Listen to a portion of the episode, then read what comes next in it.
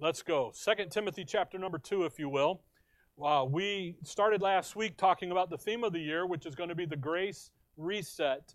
And uh, as we uh, begin to look at some different issues, um, as we kind of reset our thinking about uh, our walk, our life in Christ, and, and our everyday thing, you know, uh, life has its uh, ups and downs, you know, the ebbs and the flows. And when you think about that, and we think about this ministry here, our local assembly, I, I told you we have a we have a verse. Uh, if you, I know I told you Second Timothy, but look over with me at Second Corinthians four, kind of our our our ministry verse. 2 Corinthians 4, verse 2, but have renounced the hidden things of dishonesty, not walking in craftiness, nor handling the word of God deceitfully. And that's what we're not going to do. This morning we're going to talk about our kind of our underlining motto, our pitch. We used to our motto here used to be the church that preaches what the Bible teaches, rightly divided. Okay? And it made everybody go, huh? Well, now it's we have that motto, but we also have another one, which is this morning: "What saith the Scripture?" What does the verses say? What does the Scripture say? That's going to be our guiding light. Why? Because, but by the manifestation of the what? The truth. That's what we're gonna. That's what we're after. Is the truth, commending ourselves to every man's conscience in the sight of God.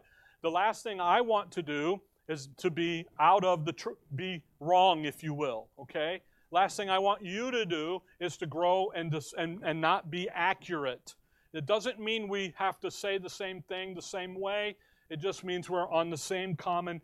Paul in Romans 1 calls it the mutual faith. Okay? And we're there.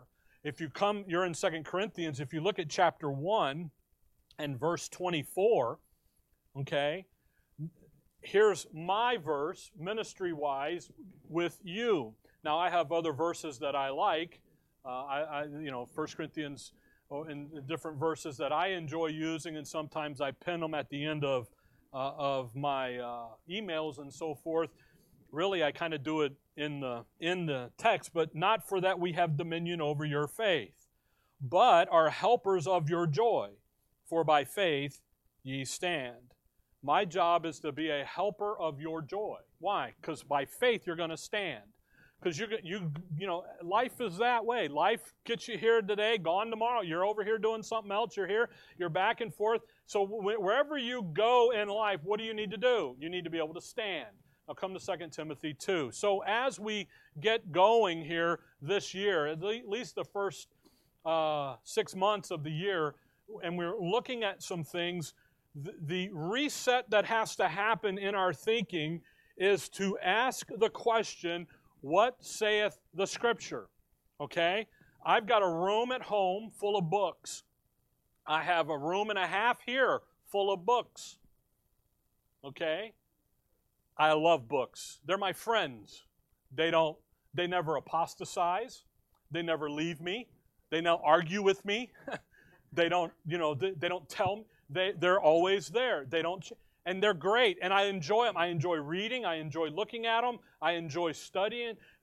But when it comes to my truth, my faith, my doctrine, it's right here. What saith the Scripture? What does the verse say? And when you begin to do that, the Apostle Paul has a lot to say about that. 2 Timothy 2, verse 7, Paul says, Consider what I say, and the Lord give thee understanding in all things. Think about what, he, what that verse says. Consider what I say. See, isn't that interesting? Now, by the, by the inspiration, the pen of the Holy Spirit, using Paul as the writer, consider what I say. And the Lord give thee understanding and what? All things, not some things, not just this, that, but all things. So when you come to the canon of Scripture, when you come to the totality of the 66 books, you have to approach it from Paul's perspective.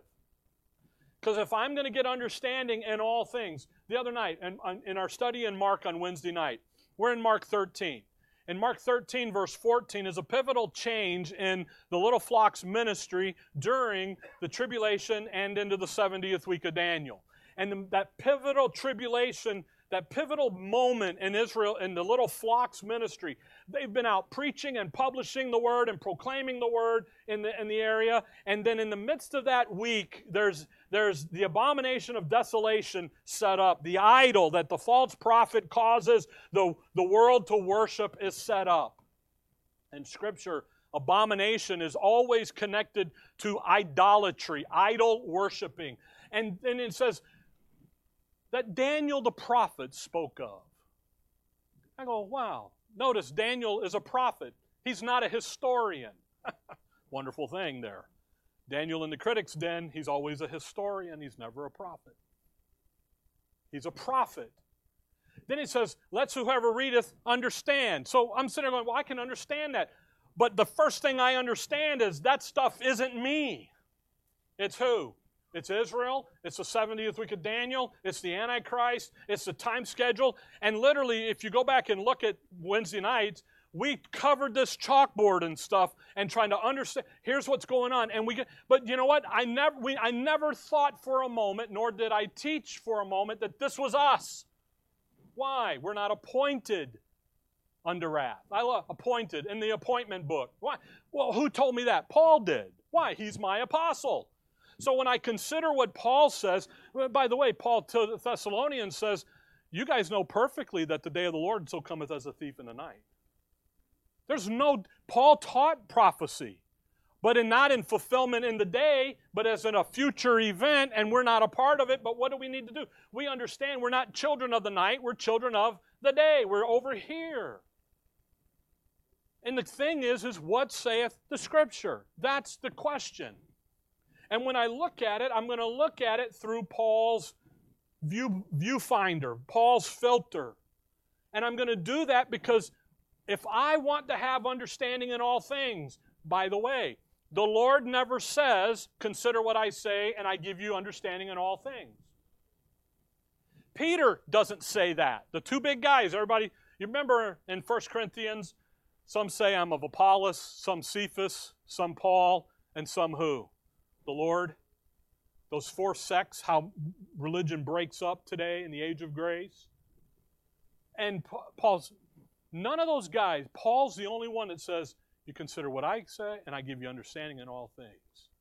Why? Because he's going to fulfill, he's going to fill up, he's going to complete the canon of Scripture. He's going to bring in the capstone of the progressive revelation, and he's going to put a cap on it, and he's going to say, It is done.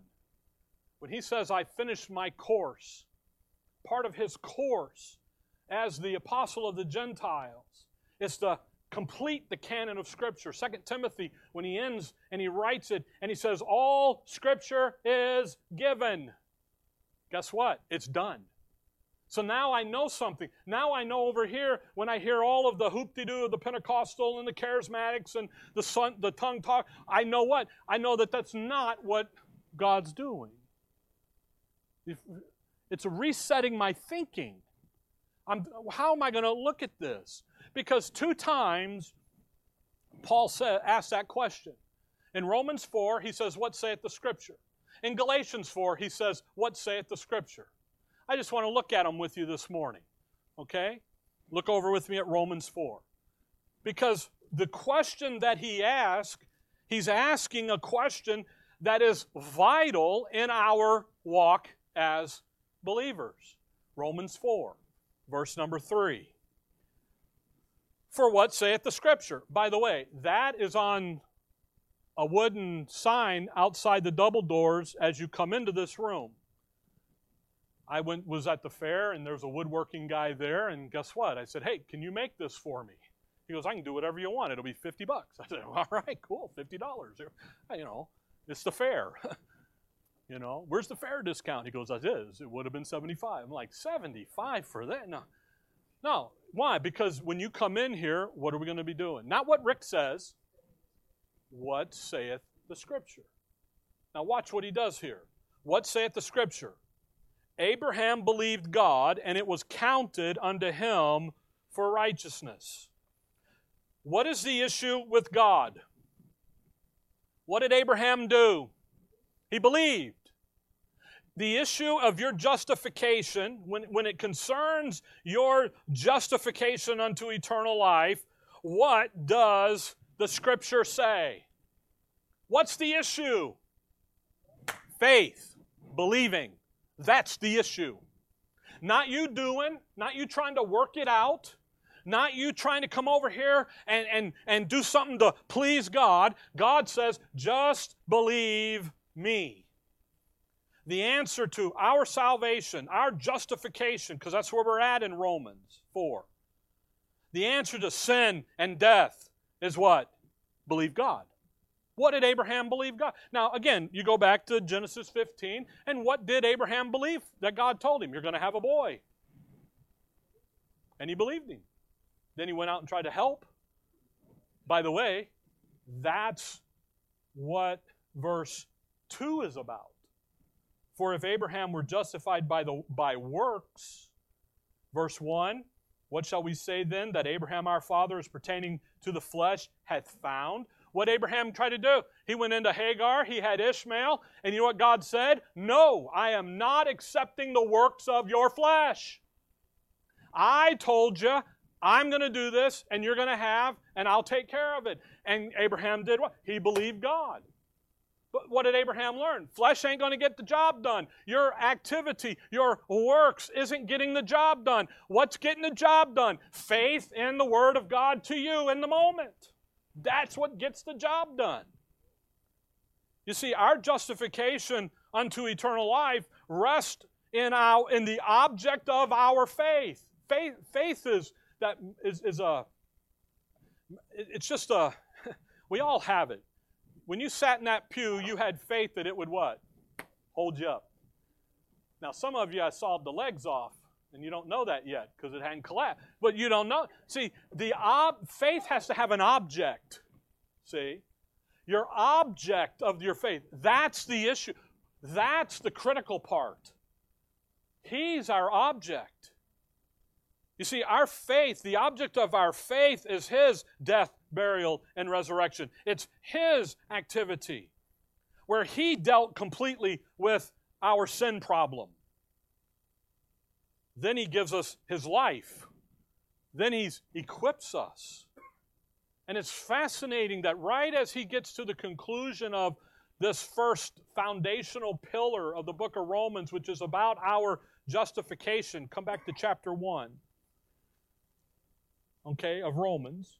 He says, just as he gets to the end of it, he says, Listen, guys, the issue is faith.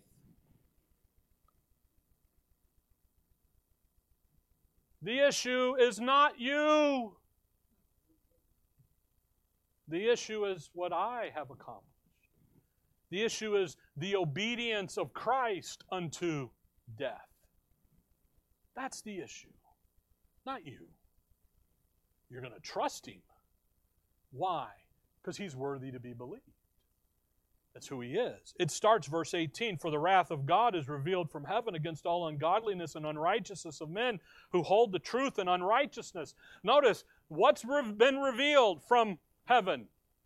The wrath of God. Now, he hasn't sent down bolts of lightning and zap people because he's not imputing, he's not doing that. But what has he revealed in the pages of his scripture? Through Paul's epistles. What did he reveal? the wrath of God. Do you know what the wrath of God on you today is as an unbeliever? Keep reading. Verse 24. Wherefore God also what? Gave them up. Isn't that interesting? He gave them up. Verse 26 For this cause God gave them up. Verse 28, in the middle of the verse, God gave them over to a reprobate. Do you know what the wrath of God on the Gentile, on the world today is? He gave you up. Wow. Not blast you out of heaven with radar, you know. Not send a flood that you carries you away. Not send pestilence in amongst you so you're sick and dying. He didn't send COVID to correct everything. What did he do? He let the Gentiles, Genesis 11, just go on their own. He gave them up. He gave them over. He let them go. And then he reaches over and he says, I'm going to do something else. I'm going to send my son. Isn't that interesting? Eh, it, just, it blows me away. The wrath of God. Everybody go, wrath of God, and it's coming. You know, we're Moses and Charlton Heston and all that stuff. No, not at all. I think of the comedy movies, the, the History of the World Part 1. It's what I think of, okay? You know, you know what I'm talking about? And they're fishing, and Jesus comes up and part. No, you can't fish that way. anyway, sorry. My humor is showing through. but no, what did he do? He, he gave them up. He let them go. Chapter 2, what did he do in chapter 2? He says, Hey, it doesn't matter whether you're a good person or not. God's not a respecter of persons. What are you? You're a sinner. You're guilty. Chapter 3, it doesn't matter if you're a Jew or not. Guess what? You're guilty. You're a sinner. Jews, you're sons of Adam. You're guilty. Look at verse 9. 3 9, Romans 3 9. What then? Are we, that's the Jews, Israel, better than they, the Gentiles? But wait a minute. Genesis 12 through, uh, the Jews were, weren't they? Paul looks at Peter over there in Galatians 2 and just a great comment, passing comment. He says, verse 15, who we who are Jews by nature and not sinners of the Gentiles. The Jews would look at the, themselves as never being sinners. It would never cross their mind in a Jew in the Old Testament to say, I'm a sinner. They never thought that way. What's that Gentile do? That, that guy doing the and that publican do over there in the uh, in the temple. Man consider forgive me i'm a sinner. He identified it. That israelite that leader over there he's like oh i've tithed on the mint and the anise and all this stuff and oh look how great i am. And jesus says that guy the publican he goes home justified. Why? Because he recognized his sin issue the spiritual condition. What did the jews say? We're not as those gentiles. They're sinners we're God's people. Paul says, No, you know what we've concluded? Verse 9, Romans 3 9. We have before proved, both Jew and Gentiles, that they are all under sin. Paul goes into that courtroom. I told you the book of Romans is a courtroom, it's a legal treatise here. And he proves the case that it doesn't matter what camp you're in, whether you're a heathen of the heathen, chapter 1, whether you are a Boy Scout and lived a good life, chapter 2, first half, or the Jew, end of chapter 2, first of 3, it doesn't matter. What matters is, is you are guilty. You're a sinner. Well, you know, Rick, we can't say that kind of stuff because it'll hurt people's feelings. Well, you know what? Then they, their feelings need to be hurt. It's called the offense of the cross. By the way, you know why the cross is offensive? Isn't because you tell people that they are dying and going to hell and they're lost. You know why it's offensive? Because you're telling people they can't do anything. Because what does man want to do? Something. Just give me something. You know, you know what the cross says? Nope. Can't do it. Because if you do it, it's telling God he didn't do enough. And God says, it is finished. I did it all. That's why the cross is offensive, by the way. Not because you tell somebody they're going to hell, they're a loser. I get emails, you shouldn't use that word loser. Well, loser. That's what you are. Sorry. Well, let's see, I'll get another one. I, I, I know who it's coming from. Okay? It's okay. No, not my mom. No. No, my mom will get me for wearing Peyton's. no. that, that was good. That, I like Yeah, but maybe. I don't know. I'll run interference. I'll run the filter up. No mom filter. No, why? Because you're guilty. Verse 19. I, I, I love these. Verse, three, Romans 3.19. Now we know that what things soever the law saith, it saith to them who are under the law, that every mouth may be what? Stopped. And all the world may become guilty before God. Think about that. Here, Paul lays out, he's in the courtroom of humanity, and he lays the case out against humanity. And humanity is running the objections. Well, we never knew. Yeah, you did know. You knew it from creation, Romans 1 19 and 20. Well, we didn't know. We had the oracles of God. Yeah, and he talked about the fact that you're a sinner and you can't do the law. You can't keep the law. You need help. And you just didn't believe it. And you know what finally God says? Shut up! Stop! Verse 19 Stop! You're guilty. Think about that. The Lord gave man every opportunity to lay out his defense. And at every turn, you're guilty. You're guilty. You're guilty. And finally, God the Father says, Shut up. Stop. We don't use the shut up word, I'm sorry. But that's stop. Enough. You're guilty. Verse 21 But now, ooh, what did the law do to the world? It made him guilty. 19 and 20. What did the law do? By the law is the knowledge of sin. What did the law do? The law comes in. The law every time you're guilty, you're guilty, you're guilty. It never gives you the remedy for the guilt. If the blood of bulls and goats brought forgiveness, it would have been done once. It wasn't though. When how many times did they have to bring the sacrifice? At least every year, once a year. Bring it in, you're in trouble, Joel. See, you know, no, what did the law? But now, look at verse 21. Boy, great dispensational change here. The law, you're guilty, you're guilty. Stop, shut up. You think keeping the law is going to get it? You're guilty, but the but now the righteousness of God, notice, without the law is manifest. That wow? What a wonderful change! What saith the scriptures concerning your justification? It isn't keeping the law. You're guilty. But now, the righteousness of God without the law is manifest. Being witnessed by the law and the prophets. You know what the law and the prophets witness? That the law is the righteousness of God. The, right, the law is righteous, folks. It is the law of God.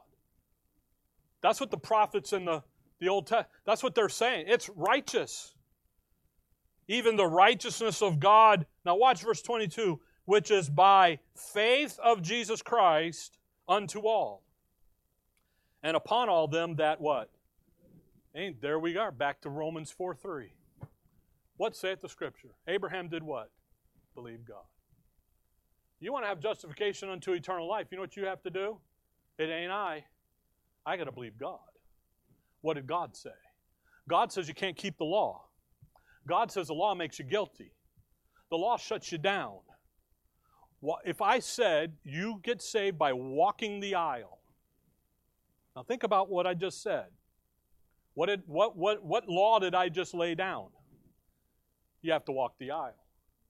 But I didn't say how to walk the aisle, did I? So now we have an addendum to the law. You have to walk the aisle, and you got to start with the left foot in, shake it all about, and then the right foot in, and shake. You got to do it. And oh, by the way, is it one shake or two shakes? Is it shake it to the left, shake it to the right? Which way is it? Fight, fight, fight. You know, what is it? Now it's see how all of a sudden it got down to well, he didn't say start with the left heel. You know, he didn't do it. See, see how crazy God says no. You just have to believe. And what did I just say? What am I going to say to you? By the faith of who? By the faith of Jesus Christ. All the new Bibles make that faith in Jesus Christ. You're not saved by that. Your justification rests in His faithfulness. Now, we'll get to your faith in Christ in, in a minute, but here he's not talking about that.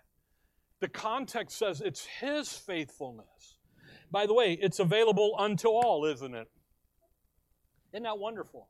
The righteousness of God is available to everyone. There kills Calvin, just FYI. Okay. But then it says, and upon all them that believe. We believe in the living God, don't we? We believe the, the verse in Timothy, I'm trying to think of it, and it just slipped through my brain. I'll find it here.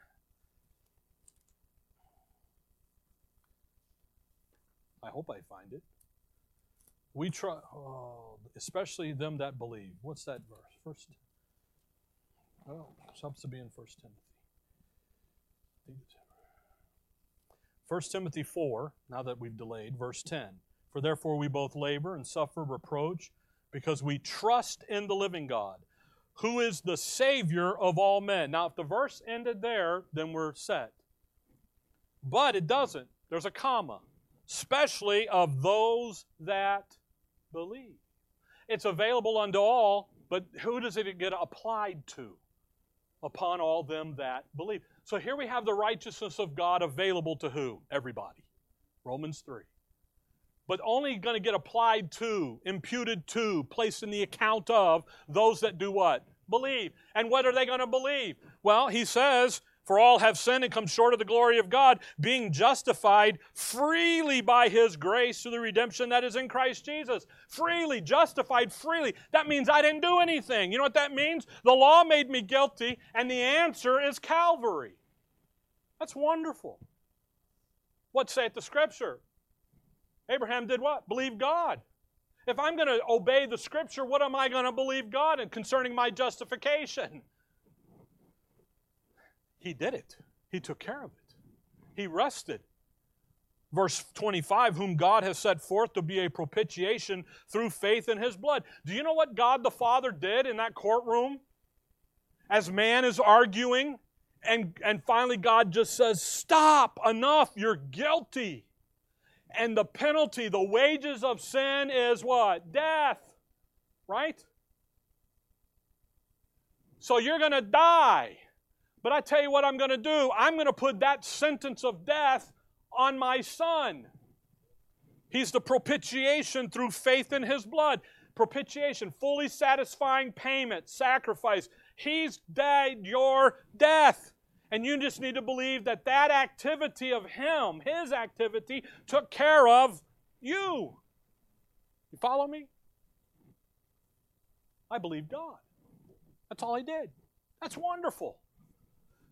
To declare His righteousness for the remissions of sins that are past through the forbearance of God. That's past is not your path. By the way, all of your sins were future of Calvary. Just FYI. Okay? The sins of the past here is the Old Testament. What did he what did God know that who did God know was coming? He knew his son was coming. I know what happens. The preachers all say, the Old Testament saints look forward to Calvary. No, they did not. Peter is very clear that the things that they wrote aforetime concerning the sufferings of Christ and the glory that shall be revealed, they understood none of it. Sorry. What saith the Scripture? They didn't look forward to Calvary. Peter's very clear in Acts 2 Calvary was a death sentence for them. Wicked hands, you crucified. And he's going to clean your clock for doing it. You know who looked forward to Calvary? The Godhead did. Because they knew that's what was going to come. chapter 4, verse 5. Verse, yeah, verse 5. I got to get going here. Verse 5 But to him that worketh not, but believeth on him that justifieth the ungodly, his faith is counted for righteousness. I love verse 6. Even as David also described the blessedness of the man unto whom God imputeth righteousness, notice, without works. You go back and read David when he committed the sin with Bathsheba and the murder. As king, under the law, he was to be killed, put to death. For both crimes, by the way. Yet Nathan comes to him and says, Nope, you're the guy, you did it. And you know what? You remember David? Against thee and thee alone I have sinned. That contrite heart, acknowledging what he had done had been a sin against God and God's word, and he knew that what was required of God's word was him to be put to death. And Nathan came in, and God, through Nathan, says, No, you are what? You're forgiven. Verse 7 saying, Blessed are they whose iniquities are forgiven and whose sins are covered. Blessed is the man to whom the Lord will not impute sin. You know, David never understood how and on what basis he could do it, but you and I do. Chapter 3, verse 25 through the forbearance of God the sins of the past. You know what Nathan and David never understood? How God the Father, how God the Son, how God the Holy Spirit could say, You're good to go, carry on. You messed up, you acknowledge it, You're okay. And he, blessed is the man in whom the Lord will not impute. That's Psalms 32, Psalms 103. How could that be? They never understood that. Why? You and I do by looking back through whose eyes? Paul. And we can see God's grace in the moment as God looked towards Calvary coming and said, I'm going to put that sin right there. You're good to go. And that, that's wonderful. That's rich. David didn't understand it. David's ducking. he's like, whoo, duck the big one there. Actually, David was a louse of a dad. You go read his story. It's wonderful what your Bible doesn't hide the sins of its heroes.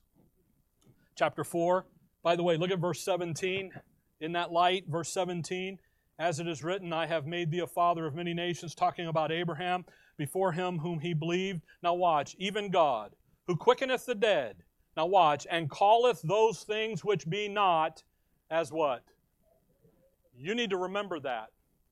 Because when you get it in your head that this isn't how it's God can't do it this way, and you begin to reject and you begin to look around and you begin to say, that's not what he's been. You know, that's not who I am in Christ. When we talk about who you are and we talk about the grace life and we talk about being justified and we have the peace of God and we have this and we have that and we begin to study those out, you know what God says? God looks at you and he says, you know where you are? You're seated in the heavenly places. And yet, in reality, where are we? We're stuck down here in the nasty now and now, right? But God looks at those things. He calls those things which be not as what? As they are. So here you are, justified. What did he look at David? David should have been put to death. He called David what? Forgiven. He called David safe and secure. Now, David was like, uh uh man, I'm ducking it. But in God's eyes, where was he? He was blessed is the man to whom the Lord will not impute sin. You need to remember that. When you look around and you look at things and you read God say that you're dead to sin, Romans 6, you know what you are? You're dead to sin. That's what you are. That's why in Romans 6, verse 11, he'll say, Reckon it to be so. You got to adjust your thinking to match his thinking. Chapter 5, verse 1. Therefore, being justified by faith, we have what? Peace with God through our Lord. Folks, you're not at all. What, how did 118 start? The wrath of God is revealed. At the end of the section, what are you? You're at peace with God. Why? Because you're in His Son. By whom, verse 2, also we have access by faith into this grace wherein we stand and rejoice in hope of the glory of God. You know what He does? He says, You're justified. How? By believing me. And guess what? I'm going to equip you and I'm going to get you going. That's wonderful. Now come over to Galatians because we got 15 minutes to do a whole bunch in Galatians 4. You see, folks, he, he gave the, the answer to your justification. What saith the Scripture? Believe God. The answer to your equipping. What saith the Scripture? Believe God. Why? Because when he looks at you, he sees you as an adult in, your, in his family. Adults continue to learn. Doesn't mean you know it all. But he's going to deal with you as what? As adults not as children, but as adults. Galatians 4. Notice verse 30. Nevertheless, what saith the Scripture? The question is in regards to law versus grace. Which one do you follow? Now let's think about what's happening here in Galatians. Galatia, they were mixing law and grace. They were saying, yes, we're saved by faith alone, but we got to come over here and do the works of the law to prove that we are saved, to prove that we can stay saved, to prove whatever you come up with, we're doing it because we're boom. But keep reading. Cast out the bondwoman and her son. For the son of the bondwoman shall not be heir with the son of the free woman. Uh oh. So then, brethren, we are not children of the bondwoman, but of the free. And everybody goes, huh? Right? You just did bondwoman, free woman, blah, blah, blah, blah, blah, blah, blah. Well, let's go back up real quick. Verse 19. Because the question here has to do with our walk. and it has to do within our walk of the mixing of law and grace. By the way, just so you understand that, chapter 3, just look there real quick, chapter 3, verse 1. O foolish Galatians, who hath bewitched you, that you should not obey the truth, but who, before whose eyes Jesus Christ had been evidently set forth, crucified among you. This only would I learn of you, receive you the Spirit by the works of the law, or by the hearing of faith. Are you so foolish, having begun in the Spirit? Are ye now made perfect by the flesh? They're saints at Galatia. They're believers, but what did they do? They got hoodwinked into living on, walking under the law in their flesh. The law's design is to fulfill the lust of your flesh. That's all it's been designed to do. Why? Because that proves to you you are a sinner. And you can't do it, and you need help. You need a helper. You need a comforter. You need a savior. You need a redeemer. okay? Now go back to chapter 4, look at verse 19. My little children. It's interesting, Paul calls them little children. Why? Because they're acting like little children. You know what you do with little children when they're disobeying? corporal punishment. You get them. Why? Because you don't want them. What do you want to do? Well, look what he says. My little children, of whom I travail in birth again until Christ be what? Formed. What's the goal? Get Christ formed in you. I desire to be present with you now and to change my voice, for I stand in doubt of you. Boy, Paul is worried about them. I love that. Change his voice.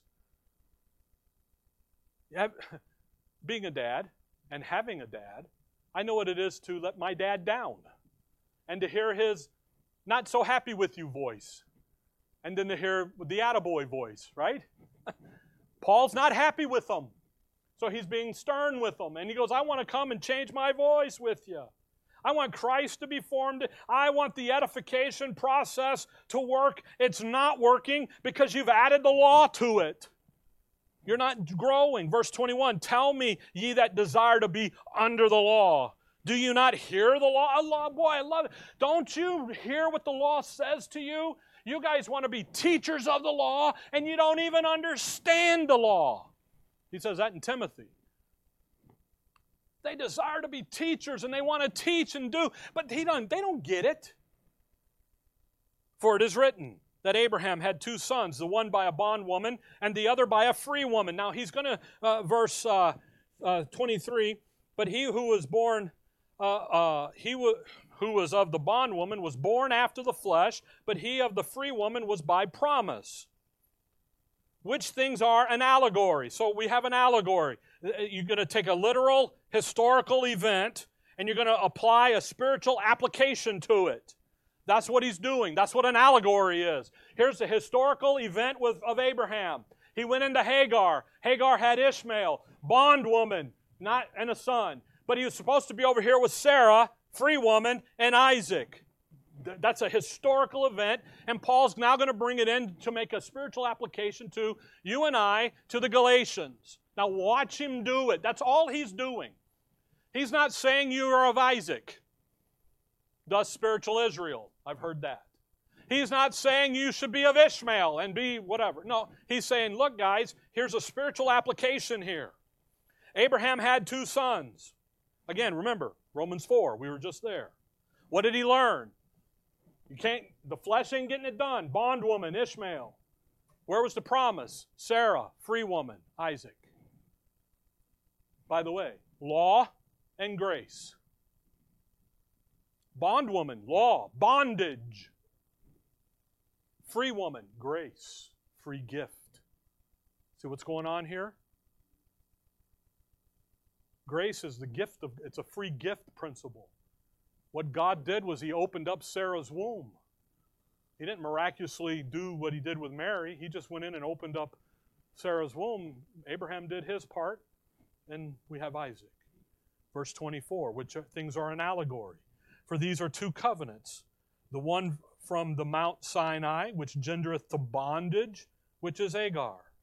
For this Agar is Mount Sinai in Arabia, and answereth to Jerusalem, now watch, which now is, and is in bondage with her children.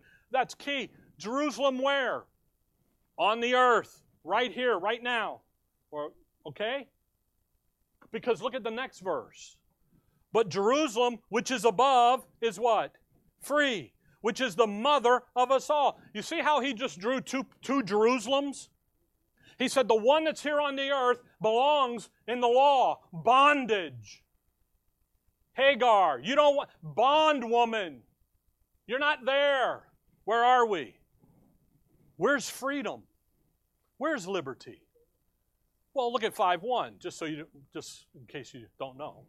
Stand fast therefore in the liberty wherewith Christ hath made us free. You see, our belong our life, our walk is to be where? In grace.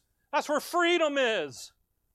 He's not saying you, you belong in Isaac and all. that. I just heard some goofy stuff. It's an allegory. Look, what does the law do? It puts you under bondage. It doesn't, it doesn't allow you to grow. It doesn't allow you to have freedom. It doesn't allow you to do. But man, we don't belong there. We belong. Freedom is our mother. freedom, grace, liberty.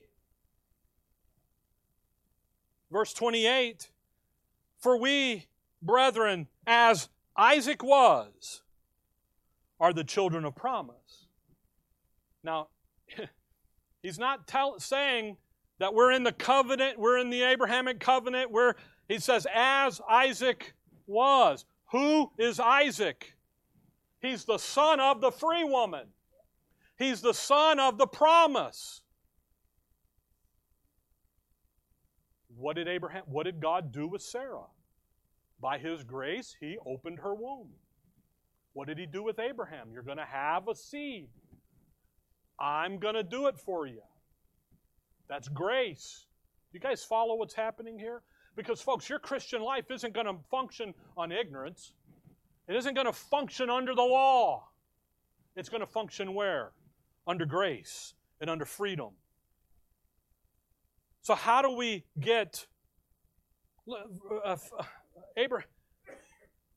The allegory. What he's doing with the Galatians is, guys, we are the free gift of God's grace. That's who we are. That's where we are. We don't belong in this law stuff.